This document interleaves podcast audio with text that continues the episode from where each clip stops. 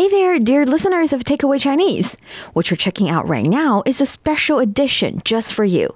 More Than Mandarin. This is where we break down the finer details of frequently used words so you know the ins and outs of them. Let's take a listen. Hi, this is Niao Niao. Today, let's talk about one of the most practical pairs of opposites frequently used when discussing quantities in the Chinese language. That is, 多 and 少. These two words could be used as adjectives, meaning many or few.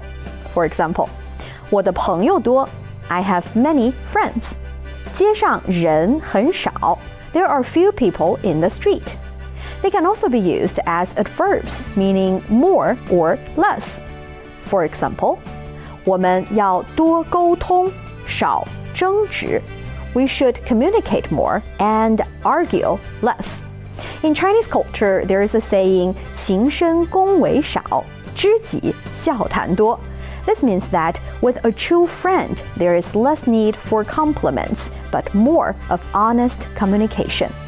That is to say, building a genuine friendship relies on open and sincere communication. And this is not only for individuals, but also for nations. At the national level, China advocates for 多拆墙,少筑墙, which translates to remove more walls and erect less walls. These walls represent barriers or divisions that exist between people or ideas.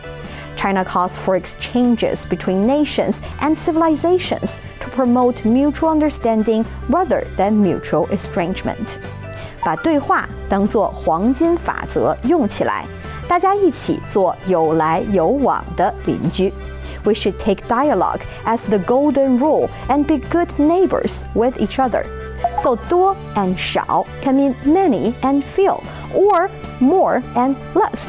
Do you know any idioms related to quantities? Feel free to share in the comments.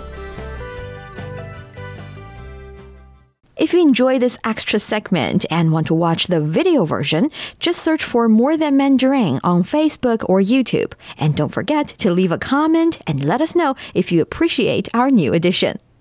See you next time.